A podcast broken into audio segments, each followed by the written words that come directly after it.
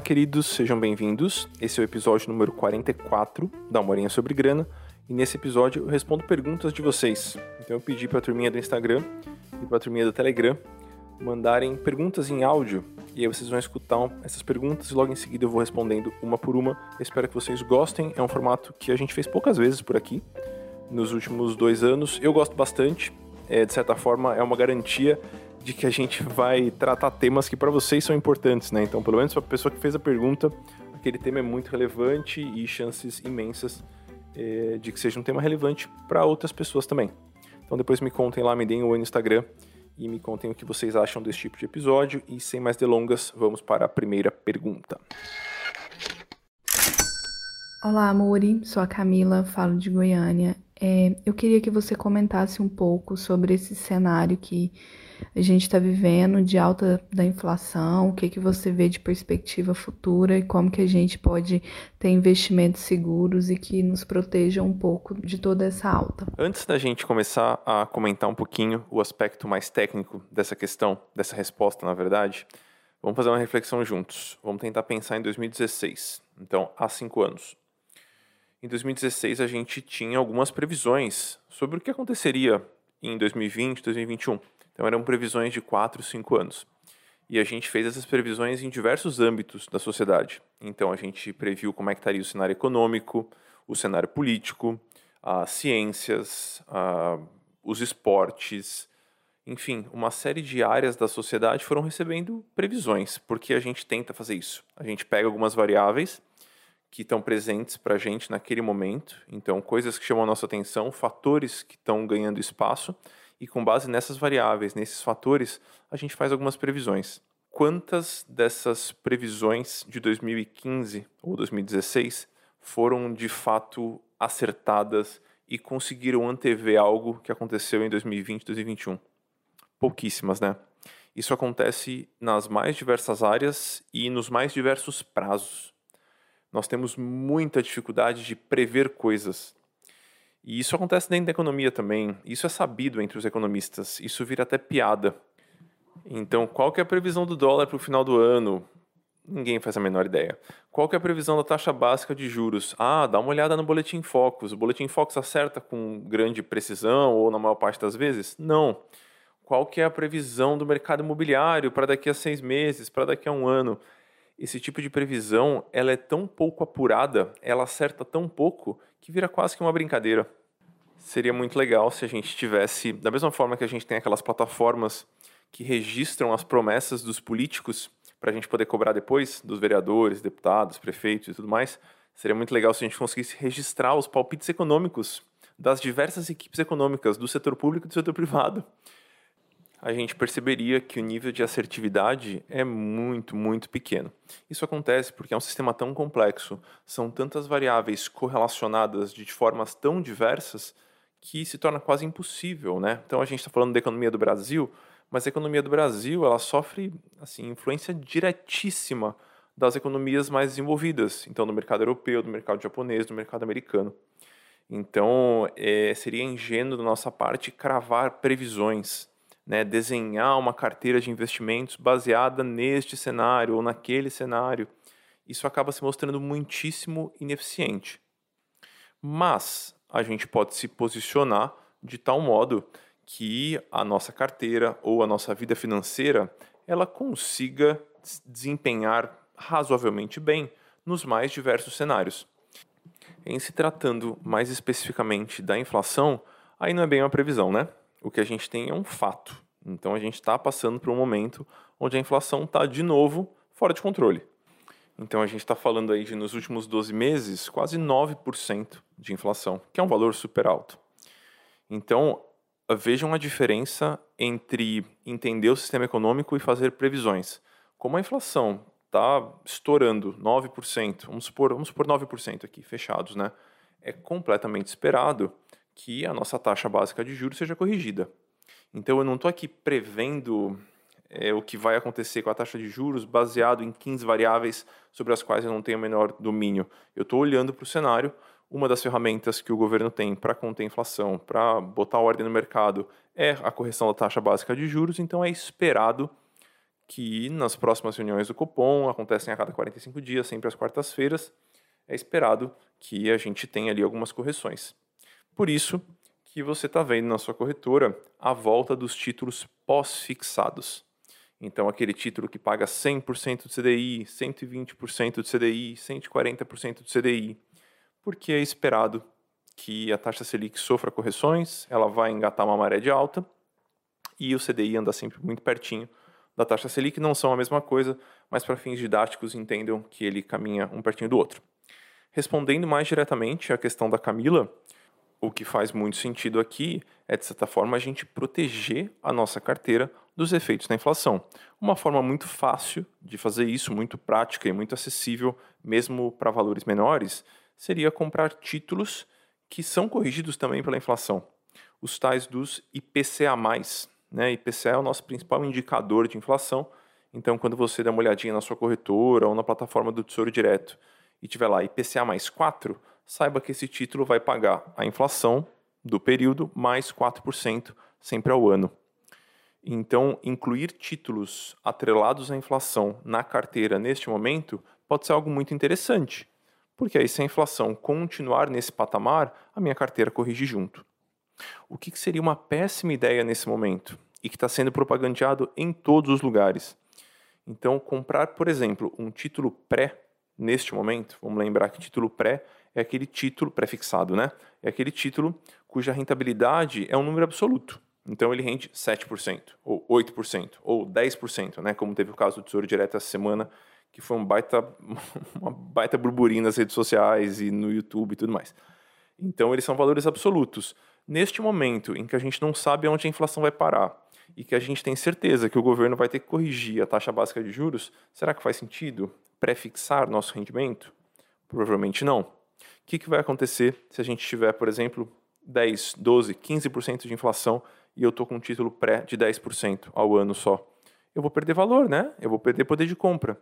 Então é uma ideia que não é, não é das melhores. Então veja, a gente não consegue fazer grandes previsões, a gente não consegue antever o mercado, a gente não consegue se antecipar a micromovimentos do tipo, ah, a inflação vai subir, faz isso, ah, a inflação vai descer, faz aquilo. Não. Mas, baseado num período um pouquinho mais longo e baseado em estratégias que se saem bem nos mais diversos cenários, a gente consegue sim se posicionar de uma forma mais inteligente. Então, previsão não faz muito sentido, mas posto que a inflação é um problema no Brasil há décadas, então a gente relaxa um pouquinho, aperta ali, afrouxa aqui, mas é sempre uma questão. Dado que o nosso poder de compra está ameaçado, faz todo sentido que grande parte da sua carteira, ou uma parte da sua carteira, esteja, de certa forma, atrelado à inflação, e você pode fazer isso através de títulos públicos ou títulos privados, o que fizer mais sentido para você neste momento. Eu comentei uma série de pequenos pontos aqui que talvez não, não tenham ficado claros para você que está começando agora no universo dos investimentos ou das finanças pessoais. Nesse caso, eu te recomendo dar uma passadinha em amuri.com.br. Lá em cima tem especiais e aí tem como começar a investir do zero. Na minha experiência, esse é um caminho muito mais interessante. Aprenda os conceitos básicos, aprenda as linhas gerais antes de começar a procurar a melhor ação do mercado para essa semana, ou a ação mais descontada, ou os micro detalhes. Você vai aprender depois. Você vai com calma, passo a passo. Mas para começar, os conceitos gerais são muito mais interessantes. Meu nome é Darida, sou de Santo André, na BC Paulista, e meu questionamento ele vem em encontro ao a meritocracia que normalmente é trazida junto ao discurso de investimento. Eu gosto muito do discurso, só que eu vejo o carregamento que vem junto ao discurso de investimento sobre isso. Como que você lida muitas vezes com esse viés de meritocrático que vem junto a esse a educação financeira e ao mundo de investimento. Você tem algo para comentar com a gente sobre ou uma indicação de conteúdo para estudarmos sobre? Parte do que eu gostaria de comentar sobre essa questão já está bem posto na pergunta. Então a Darida comenta assim: ah, o que você acha desse viés meritocrático? Bom, um viés, por definição, é uma deformação do nosso processo de compreensão, de percepção de um cenário.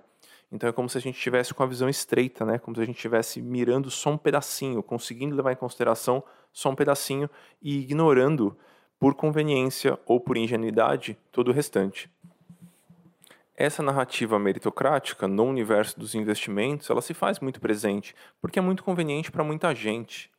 Então, para as corretoras, é um, a narrativa meritocrática ela casa bem, porque ela parece maravilhosa, ela é vendável. Então a gente consegue convencer qualquer pessoa que com muito esforço, muita dedicação e um bocado de dados falsos, que ela pode fazer o que ela quiser. E a gente consegue demonizar o outro lado, né? Talvez uma abordagem um pouquinho mais realista, que vai levar em consideração problemas estruturais e não só características pessoais, força de vontade, disposição, acordar cedo e tudo mais. Então, é um discurso muito conveniente e, na minha opinião, muitíssimo falacioso. Veja, eu não acho que esforço, dedicação, força de vontade, sentar a bunda na cadeira e estudar, correr atrás, eu não acho que são coisas que devem ser rechaçadas, eu não acho que é ruim.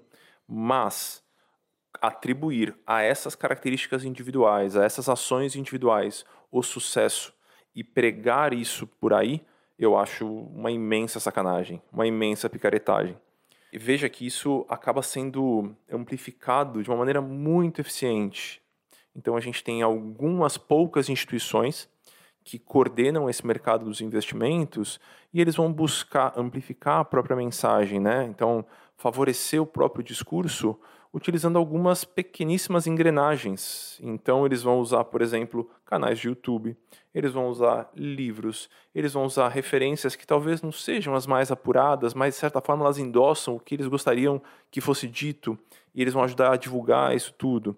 Então, na minha opinião, é um discurso que ganha poder porque ele é gostoso de escutar. Eu acho maravilhoso. Eu adoraria acreditar que tudo só depende de mim. Se eu me esforçar muitíssimo, tudo vai acontecer maravilhosamente, porque veja só aquele cara que vende água no sinal e agora está aí dando palestra e multimilionário. Então, eu gostaria muito de acreditar, eu acho um discurso muito confortável, mas é um discurso que não aguenta dois minutos de argumentação. Você desmonta com, assim, três minutinhos de dados históricos já desmontam qualquer baboseira meritocrática que está sendo divulgado na internet com alguns milhões de views. Então é bem importante que a gente coloque o pé no chão e que a gente consiga filtrar né, o que, que é, por exemplo, a informação, informações sobre o mercado dos investimentos e o que, na verdade, é uma puta de uma propaganda enaltecendo um estilo de vida, uma narrativa, um jeito de enxergar o mundo que favorece quem já está no poder, quem já tem muito dinheiro. Então, essa, esse filtro, na minha opinião, é muito importante. Eu conversei muito longamente sobre isso com o Startup da Real. Foi um dos últimos episódios da temporada passada. Eu vou deixar o link para vocês que quiserem escutar, aprofundar um pouquinho nesse tema. Ele fala sobre isso muitíssimo melhor do que eu.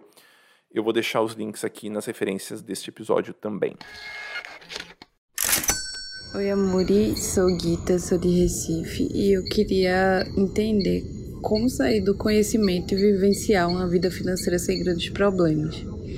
Não digo nem liberdade financeira, mas não vivenciar problemas de fato grandes.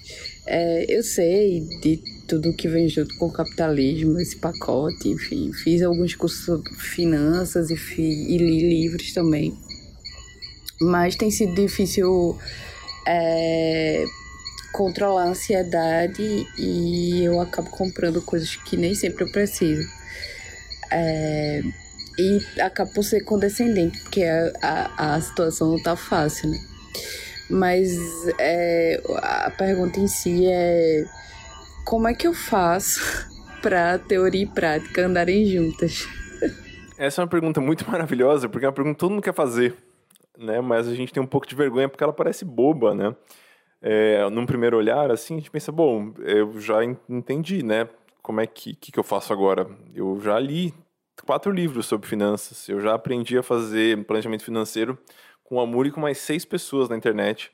Só que é, é difícil, eu não consigo. Parece que eu faço uma grande resolução de que agora eu vou me organizar bonitinho e vou ser uma pessoa um pouquinho mais ponderada com os meus gastos e tudo mais, mas de repente eu me perco. Então acho que um primeiro passo, que um primeiro conselho que eu poderia dar é saiba que a culpa ela não vai te ajudar em absolutamente nada. Então você ficar se sentindo burro ou burra, você ficar se sentindo incapaz, você achar que todo mundo consegue, menos você, não vai trazer nada de bom. Essa percepção equivocada, ela surge porque você está olhando a sua vida financeira com uma lupa e você está olhando a vida financeira dos outros a quilômetros de distância. Então é injusto com você mesma se comparar, sendo que você sabe tanto sobre você e sobre os seus números, sobre a sua vida e tão pouco sobre as outras pessoas. Você sabe basicamente que as outras pessoas contam, e geralmente a gente conta a parte boa. Então, acho que o primeiro passo é respirar um pouquinho, deixar essa culpa de lado. Segundo, sobre o que a gente já sabe sobre educação financeira, sobre planejamento financeiro, sobre o nosso trato com o dinheiro. A gente, na verdade, tem muito menos autonomia do que a gente gosta de acreditar que tem. Então é tudo mais confuso e mais impulsivo do que a gente gosta de acreditar que é. O Kahneman, Daniel Kahneman, que é ganhador do Nobel em 2002, e ele é um dos principais nomes da psicologia econômica. Ele divide o nosso funcionamento cognitivo em dois sistemas. Né, o sistema 1, um, que ele é rápido, ele é impulsivo, ele não pondera, ele é quente, é o sistema quente. E o sistema 2, que ele, é, ele argumenta, ele pondera, ele coloca muitas variáveis na mesa, ele é lento, ele é cansativo, mas ele consegue, de certa forma, resolver cenários mais complexos e tende a gerar caminhos melhores. A gente tem pouquíssima autonomia sobre qual sistema vai ser usado em cada momento. Na maior parte do tempo, é na, assim, é na, na gigantesca maioria das ocasiões, a gente vai estar tá no sistema 1, a gente vai estar tá res respondendo a estímulos, a gente vai estar tá no dia a dia, a gente vai estar tá correndo. Vem daí, na minha opinião, a dificuldade de construir um planejamento financeiro que depende de calma, depende de disciplina, depende de motivação. Isso, mais cedo ou mais tarde, para a maior parte das pessoas, vai cair, não vai funcionar. Então, o que a gente percebe é que existem alguns arranjos, existem algumas configurações, existem algumas pequenas atitudes que, se a gente consegue estruturar, elas tendem a resultar em uma vida financeira um pouquinho mais organizada, um pouquinho mais saudável. Grande parte do Dinheiro Sem Medo, tanto o livro quanto o programa de acompanhamento, passa por esses pontos. Então a gente vai tentar reorganizar as coisas para que você não dependa de tanta disciplina para manter sua vida financeira mais ou menos no lugar. Existem várias dicas que eu poderia dar aqui. É, vou comentar umas poucas e quem quiser aprofundar um pouquinho mais, dá uma olhadinha lá em amuri.com.br. Tem o livro, tem textos lá, tem outros episódios do podcast também que eu acho que podem ajudar. Vamos lá. Implemente pedaços pequenos. Não adianta nada você ler um livro todo de educação financeira e se sentir assim completamente inundado por informações que são maravilhosas mas você está ali soterrado de informações e você não consegue dar o primeiro passo. Faz muito mais sentido você consumir menos informações, mas colocar muito mais em prática aquilo que você consumiu. Eu tenho acesso às estatísticas dos alunos, né? No, no Dinheiro Sem Medo. Eu consigo ver quantas aulas cada um assistiu, quantos plantões cada um compareceu, e às vezes eu percebo que tem pessoas que fazem tipo um Amoriflix. Eles fazem uma maratona de aulas. Eles assistem tudo tem, sei lá, umas 8 horas de vídeo corrido sem contar os plantões. E ali tem o planejamento financeiro do começo ao fim, o mundo dos investimentos do começo até onde o programa se propõe a ajudar. Essa pessoa, se ela tentar implementar tudo aquilo de uma vez, a chance dela deixar de lado porque outras coisas vão surgir é imensa. Então, às vezes, eventualmente, eu mando um e-mail para um aluno, quando ele termina de assistir as aulas e manda uma dúvida, fala, Muri, assisti tudo. Aí torço para que ele fale que gostou, a maior parte fala que gostou. É, eu falo assim, bom, você já assistiu tudo, vamos tentar escolher só um pedacinho para você implementar, para você colher os frutos dessa pequena coisa. Então, um exemplo, né, uma aula do, tá me vindo na cabeça vários exemplos, mas uma aula que uh, muitos alunos passam rápido e é uma aula muito fundamental, que a gente chama de estruturação bancária. Se você puder uh, estruturar a sua vida bancária da maneira mais simples possível, chances maiores de que você consiga manter as coisas organizadas por mais tempo. Então, esse negócio de ter quatro contas correntes com 16 cartões de crédito não costuma funcionar. Num primeiro momento, você pode estar empolgado e aí você consegue gerenciar tudo. Mas daqui a duas semanas você não vai nem lembrar direito para que servia aquela conta ou como é que você faz para separar esse gasto daquele. Então, estruturas mais simples, mais enxutas, tendem a gerar resultados melhores no médio e longo prazo. Então, acho que essa é uma primeira dica, né? Estruture a sua vida financeira, bancária em especial, da maneira mais simples possível. Para a maior parte das pessoas, uma conta corrente, um cartão de crédito e uma conta de investimento já resolve assim com sobra. Um outro ponto importante, a gente tem que tentar trazer alguns, algumas ações que são benéficas para a gente, fazer com que elas tornem hábitos. Da mesma forma que você escova o dente, não importa quão cansado você esteja, você vai lá escovar o dente porque você já acostumou a fazer isso. Então a gente tem que tentar cultivar bons hábitos. Por exemplo, se você se habituar a bater o olho no seu extrato uma vez por semana, dá uma olhadinha nele ali. Não precisa fazer grandes cálculos, mas dá uma olhadinha nele. Essa, essa pequena ação de acompanhar a sua vida financeira semanalmente já pode servir de estímulo para que depois você implemente outras coisas mais arrojadas, mais interessantes, mais refinadas. Mas para começar, pegue o simples, uma batidinha de olho no extrato. Você vai perceber que isso, de certa forma, vai calibrar as suas próximas decisões financeiras. Grande parte das cagadas que a gente faz com o nosso dinheiro vem de um completo desconhecimento da situação que a gente está agora. Se a gente soubesse, não estou falando que são todos os casos, tá, pessoal? Mas se a gente soubesse, ah, minha conta agora tem tanto. Se a gente soubesse esse tanto, a gente naturalmente podaria, de certa forma, as nossas próximas decisões, teria um pouquinho mais de, de cuidado com os nossos próximos passos. Uma outra, uma outra alternativa interessante que eu falo para os alunos que esse é meu objetivo secreto com Dinheiro Sem Medo. Né? Eu sempre comemoro quando algum dos alunos chega lá. E esse lá é o seguinte: eu acho maravilhoso que o aluno fale, bom, eu vou separar uma graninha. Então ele vai separar, por exemplo, 200 reais, ou 100 reais, ou mil reais. Então ele está lá com a boa vontade, ele assistiu uma aula, ou ele terminou de ler o livro, ou sei lá, ele está motivado naquele momento, e ele vai separar uma graninha. Melhor do que ele separar aquela grana naquele momento em que ele está motivado, é ele, naquele momento de motivação, entrar no internet banking ou no aplicativo do celular ou ir até a agência e ele vai garantir que todo dia 15 ou todo dia 30 vão sair X reais da conta. Então vejam, a gente está usando a nossa motivação, o nosso impulso, o nosso sistema 1, que eu comentei há pouco, para gerar uma pequeníssima engrenagem ali, uma maquininha que vai garantir com que a gente poupe automaticamente daqui a um mês, talvez você nem esteja mais acompanhando a temporada do Morinha sobre grana. Você nem vai lembrar quem eu sou. Mas se nesse momento você tomou uma atitude que vai reverberar por 12 meses ou por 24 meses, pronto. É o equivalente positivo daquele negócio de assinar, botar um negócio no cartão de crédito e nem lembrar que você assinou. E aí todo mês vem uma faturazinha ali que você está pagando no seu cartão de crédito. Em linhas gerais, o que eu queria falar para Gita é que respira, relaxa implemente um pedacinho por vez. Em especial nesse momento maluco, nessa desgraceira que a gente está vivendo.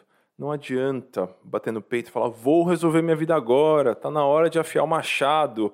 Uns choram, outros vendem lenços. Não entrem nessa. Engraçado como essa pergunta se conecta com a pergunta anterior da meritocracia, né? Talvez não seja o momento. Talvez você tenha que fazer o um mínimo, né? respeitando sua saúde mental, respeitando seu bem-estar. Então, vá com calma por aí, talvez reduzir um pouquinho a quantidade de coisas que você está consumindo em termos de educação financeira. Escolha abordagens que respeitam o seu momento e vá devagar, um passinho por vez. Oi, Amuri. É, eu sou Isabel, de Fortaleza, Ceará, e a minha pergunta é sobre morar sozinha né? Quais são, quais seriam as principais dicas, os princípios básicos sobre a gestão financeira do lar, né, de uma pessoa que vai iniciar essa empreitada de morar só? Obrigada. Tem um exercício bacana que eu falo sobre ele em muitos lugares, eu chamo de fotografia. A ideia é que você tenha numa folha de papel o seu custo de vida, um mês de vida. Então, bom, se eu tiver que, nos próximos 30 dias, eu vou pagar tais contas fixas, tais contas variáveis e vai funcionar mais ou menos assim. Então a ideia é você ter num lugar só todo esse custo de vida. Muitas vezes as pessoas tentam fazer esse, esse custo de vida, esse exercício, levando em consideração uma situação que ainda não aconteceu. Então, por exemplo, tal pessoa mora com os pais e ela está querendo morar sozinha, então ela vai tentar desenhar a fotografia de como seria a vida financeira quando ela estiver morando sozinha, num apartamento, numa casa, ou dividindo com uma amiga e tendo responsabilidade financeira, porque hoje os pais cuidam das contas ou algo assim. Então isso acontece bastante. E aí eu vejo as pessoas é, batendo cabeça, fazendo longas pesquisas no Google sobre qual que é o custo médio para comer em casa, qual que é quanto que custa uma geladeira de duas portas ou de uma porta, uma geladeira usada. As pessoas se matam nos blogs sobre morar sozinho ou sobre custo de vida, sendo que a maior parte das pessoas tem alguns amigos, né? E esses amigos, uma parte deles pelo menos, provavelmente já fez essa mesma coisa que você quer fazer. E talvez esses amigos estejam levando vidas financeiras e vida social e vida econômica parecidas com as que você gostaria de levar. Então veja só, você tem um mar de informações na internet que pode ser útil, mas você também tem pessoas muito próximas que você conhece o estilo de vida, que você conhece o, o jeitão da pessoa e você fala, putz, uma vida mais ou menos igual do fulano, acho que tá ok para mim. Quanto será que ele gasta? Então, uma coisa muito legal quando a gente está tentando desenhar situações que a gente não está vivenciando ainda, antes de mergulhar nos dados nos detalhes e sair procurando geladeira na Magazine Luiza, seria você conversar com pessoas que vivem de uma maneira mais ou menos parecida com a que você gostaria de viver. Então, é a mesma coisa uma viagem. Se você quer fazer uma viagem para eh, Fortaleza, não faria sentido você perguntar para amigos seus que já foram para Fortaleza: o que, que, você fez lá? Quanto você gastou? Que restaurante legal você foi? É, que atração legal você foi à noite? O que, que você fez durante o dia? A gente se permite perguntar esse tipo de coisa com relação à viagem, mas a gente não se permite perguntar esse tipo de coisa com relação ao estilo de vida. E seria uma ferramenta muito interessante. Então, melhor do que eu te dar algumas dicas de planejamento financeiro, que você vai ter que aprender de qualquer jeito, por bem ou por mal, você vai ter que aprender eu acho que você poderia conversar com pessoas que vivem de maneira mais ou menos parecida com o que você gostaria de viver. Então, como é que elas mobiliaram a casa? Elas compraram usado? Quanto que elas pagaram numa geladeira? Elas compraram novo? Saiba que provavelmente, se você tem esse, esse privilégio, né, se você mora com seus pais num ambiente confortável, provavelmente você vai morar num lugar mais simples. Você não vai conseguir ter as mesmas regalias que você tinha quando você morava com seus pais. Você vai ter que fazer algumas concessões. Mas, posto que isso vai acontecer, como é que vai funcionar? Como é que você desenharia essa vida financeira? Quanto que é a conta de luz? Quanto que é a conta de água? Você pode perguntar para colegas próximos quanto que eles estão gastando e você vai escutar histórias muito boas. Você vai escutar um pessoal que só saiu da casa do pai e da mãe quando já tinha condições de bancar uma vida mais ou menos parecida. E você vai ver gente que mudou com um colchão e uma geladeira. Ou então, gente que esses dias teve um aluno do Dinheiro Sem Medo que falou que mudou sem geladeira. Aí eu falei, rapaz, como é que você fazia? Tipo, de um dia para o outro, assim? Eu falei, não, eu comprava manteiga que pode ficar fora da geladeira, tem uma manteiga, aparentemente, que pode ficar fora da geladeira. É, eu, basicamente, cozinhava coisas que não estragavam de um dia para o outro. Aí, às vezes, eu jantava uma coisa, no, outro, no dia seguinte eu almoçava essa mesma coisa. E fazia mercado muito frequentemente, até que depois de uns meses eu consegui comprar a geladeira. Então você vai encontrar pessoas em situações muito diferentes e, na minha opinião, isso é muito libertador. Talvez você consiga quebrar um pouquinho esse estereótipo de que, ah, meu Deus, a minha casa vai ter que ser do meu jeitinho. Assim que eu sair da casa do meu pai e da minha mãe, minha casa vai ser linda. Talvez isso não, não aconteça. Você vai precisar subir uns degrauzinhos aí, tá bom? São poucas dicas, mas basicamente converse com amigos próximos que levam vidas parecidas com a que você gostaria de levar.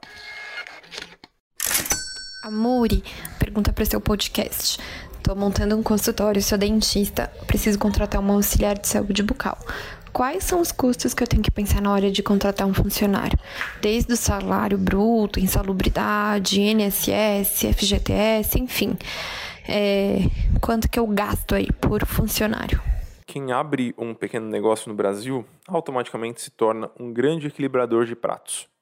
Então ele vai ter que equilibrar o pratinho do marketing, o pratinho da prospecção, o pratinho do contos a pagar e receber, o pratinho da pessoa que tem que limpar o consultório, porque a pessoa que contratou para limpar não veio dessa vez, teve algum problema, ou você não tem dinheiro para contratar alguém, então você vai lá e vai passar uma vassoura no seu consultório. Então tem uma série de tarefas que você vai absorver. Talvez daqui a pouco você vai estar em qualquer editor de imagens online montando um logotipo para o seu consultório, fazer uma página no Instagram, porque por enquanto você não tem grana para pagar alguém. Então, uma série de tarefas vão ser absorvidas por você. Mas existem outras.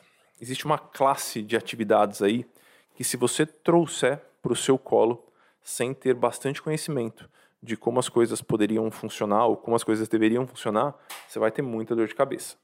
Uma dessas tarefas é a contabilidade. Na minha opinião, você deveria buscar um contador parceiro. Veja, eu estou com os dois pés e a cabeça enfiadas no mercado financeiro. Então eu acompanho autônomos e acompanho pessoas falando sobre grana e tirando dúvidas e dando consultoria o tempo todo, tem mais de 10 anos. E mesmo assim, quando alguém me faz uma pergunta de contabilidade, eu já faço um, um preâmbulo gigante para falar: olha, eu vou te responder o que eu sei, eu vou te compartilhar a minha experiência, mas você deveria procurar um contador. Então, esse é meu conselho para você. Busque um contador. Busque um contador que vá responder as suas perguntas de um jeito que você entende. Essa parte é muito importante. Faça quantas perguntas você quiser. Então, se ele falar, ah, tem que fazer o cálculo do blá blá contábil, você pode falar, olha, não entendi nada do que você me falou. Será que você pode me explicar termo por termo?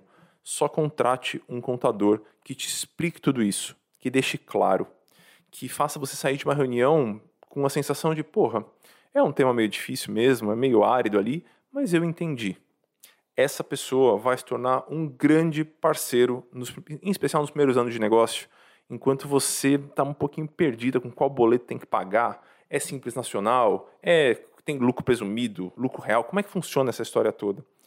Então, acho que melhor do que eu te passar um pouquinho sobre essas atribuições de contratação de funcionário, é eu te dar esse conselho que eu tenho certeza que vai poupar muita dor de cabeça no futuro. Busque um bom contador. Olá, Amori, boa noite. Meu nome é Marina, eu falo de Itatiba, em São Paulo. Uh, admiradora do seu trabalho, estou te seguindo há pouco tempo, mas já estou adorando, né?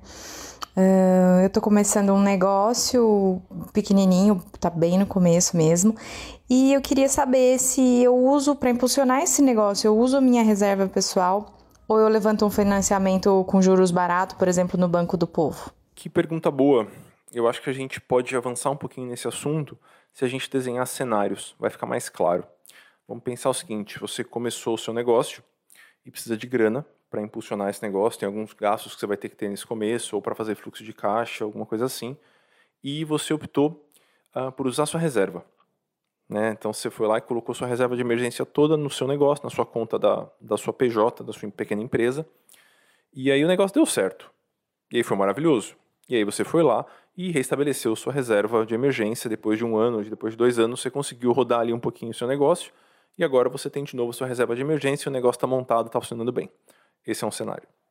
O cenário 2 é, você usou sua reserva de emergência, mas deu ruim. E aí deu muito ruim. E você basicamente torrou a reserva de emergência em seis meses. E agora você percebeu que o negócio, na verdade, não tem muito futuro, ele não vai para frente. E você também não tem sua reserva de emergência. Então você está sem o seu negócio e sem nenhuma reserva. Um baita de um problema. Né? Vamos fazer agora outros dois cenários. Você buscou dinheiro no banco, você achou um crédito barato e você usou o seu crédito, esse crédito, para impulsionar o seu negócio e o negócio deu certo. E aí agora você foi lá e pagou as parcelas do seu empréstimo. Já que o negócio deu certo, você teve uma sobrinha e você pagou as suas, as suas parcelas e a sua reserva de emergência continua intacta. Sensacional, um ótimo cenário. Vamos repetir esse cenário agora. Você buscou o dinheiro no banco e o negócio deu errado. Na verdade, o negócio não foi para frente e agora você tem a dívida. E aí você vai pagar essa dívida lentamente com o seu novo trabalho ou com saques recorrentes da sua reserva de emergência. Me parece um cenário melhor. Então veja, quando a gente está pensando em algo tão arriscado como empreender, como montar um negócio, porque de fato é arriscado, as estatísticas assustam a maior parte das empresas fecham com pouquíssimo tempo de atuação. Então, já que a gente está lidando com algo tão arriscado, faz muito sentido preservar a nossa reserva de emergência, preservar a nossa vida financeira pessoal. Então, claro que eu precisaria de mais detalhes para te dar uma opinião mais acertada, mas a princípio, fazendo essa brincadeirinha aí dos quatro cenários, né? Dinheiro próprio deu certo, dinheiro próprio deu errado, capital do banco deu certo, capital do banco deu errado. Me parece que faz muito mais sentido buscar esse capital no banco e lidar com essas parcelas da melhor forma depois, seja pagando através dos lucros do seu novo negócio, seja pagando com a reserva que você vai dilapidar aos poucos. Sobre buscar capital, eu acho que vale um ponto aqui, uma ressalva. A maior parte das ideias de negócio, dos novos empreendimentos, pode ser testada com muito menos dinheiro do que as pessoas gostam de acreditar que precisam. Então, às vezes, você tem uma ideia de negócio e você está apaixonado pela sua ideia e você quer implementar a ideia na vírgula. Você assim, nossa, vai ser uma grande barraca de geleia e eu vou comprar um carro lindo e eu vou customizar esse carro e vai ter o desenho de uma, de uma geleia, um pote de geleia gigante em cima e a porta do carro vai abrir assim e vai sair uma mesa linda decorada por um artesão, sei lá onde. Então, às vezes você tem uma ideia, você romantiza aquela ideia e você acredita piamente que para o negócio funcionar, para você fazer essa tentativa, você precisa dessa Kombi com um pote de geleia em cima e artesãos especialistas, sei lá de onde. Sendo que, na verdade, um ponto muito importante é saber se sua geleia é boa, se as pessoas gostam da sua geleia. Então, faça testes baratos antes de recorrer a um crédito maior. Monta ali uma mesinha de boteco em algum lugar com 20 potes de geleia em cima e tente vender a geleia antes. Entenda quais são as objeções, entenda quem compra, quem não compra, entenda qual é o nicho que você vai trabalhar antes de torrar uma grana nisso. Né? Eu lembro que em 2017, quando eu estava. O livro tinha acabado de ser lançado, Dinheiro Sem Medo, né? o Laranjinha. É, para quem não sabe, pessoal, tá no meu site todas as informações. Eu morro de orgulho dele. Dei uma olhadinha lá. Chama Dinheiro Sem Medo. Foi publicado pela editora Saraiva em 2017. Quando eu estava com o livro na mão, é, eu tinha tava agora com mais tempo livre, porque eu tinha dedicado muito tempo para escrever o livro. E aí eu falei, eu acho que eu gostaria de dar um pouquinho mais de escala para o meu trabalho e eu gostaria de tornar ele mais acessível. E aí veio a ideia dos programas de acompanhamento. Hoje, os programas são algo rebuscado, então, tem vídeos bem editados lá dentro. A plataforma que eu uso é uma plataforma que eu pago caro para ter a plataforma lá. É, tem pessoas que me ajudam para manter os programas de pé. Mas em 2017, quando eu queria testar a aceitação das pessoas, o que eu fiz foi falar: pessoal, quem comprar dois livros ganha esse cursinho aqui online. Vão ser três aulas ao vivo. Eu gravei as aulas com a. Não era nem uma webcam externa, era com a câmera que vinha embutida no meu laptop da época e gravei num quarto da minha casa, sem nenhum cenário, sem nada. Eu só abri a câmera numa live, na época era o Google Hangouts, e eu ofereci três aulas. Era a aula que eu sonhava em oferecer? Não era a aula que eu sonhava em oferecer. Né? Não tinha nenhum efeito especial, era basicamente eu ali gesticulando para a câmera com um microfone meio ruim que estourava às vezes, mas serviu para eu validar a minha ideia serviu para eu entender quem eram as pessoas que estavam me acompanhando. As pessoas faziam perguntas, as pessoas queriam encontros presenciais, as pessoas queriam que as aulas fossem mais assim e mais assado. Eu consegui aprender muita coisa com pouquíssimo dinheiro, antes de tirar um monte de dinheiro do bolso para fazer o que eu realmente gostaria de fazer, que é o que está no ar hoje. Então, testem as ideias com pouco dinheiro. Na maior parte das vezes, você vai conseguir aprender muitíssimo e aí você vai conseguir calibrar um pouquinho o quanto você está comprometido, o quanto você não está, quanto dinheiro você precisa de fato e quanto dinheiro, na verdade, é só uma perfumaria, só para melhorar um pouquinho e o grosso da coisa já está feito, já está entregue. É isso por hoje, queridos. Espero que vocês tenham gostado. Eu abro caixinha de perguntas toda segunda-feira no Instagram. Então dá uma olhadinha lá em @eduardamuri e para aprofundar esses pontos que a gente tratou aqui, meio que de maneira introdutória, meio que por cima, dá uma olhadinha lá em amuri.com.br, tem uma barrinha lá em cima chamada especiais. E aí lá eu abordo finanças para autônomos, algumas questões relacionadas a investimentos, finanças para casais. Então são temas que surgem com muita frequência. E aí eu criei algumas trilhas de conhecimento que envolvem episódios do podcast, envolvem textos, envolvem vídeos. E eu acho que é uma maneira bacana de estruturar o conhecimento de uma forma um pouquinho mais linear, tá bom? Fiquem bem por aí e até a próxima quinta-feira.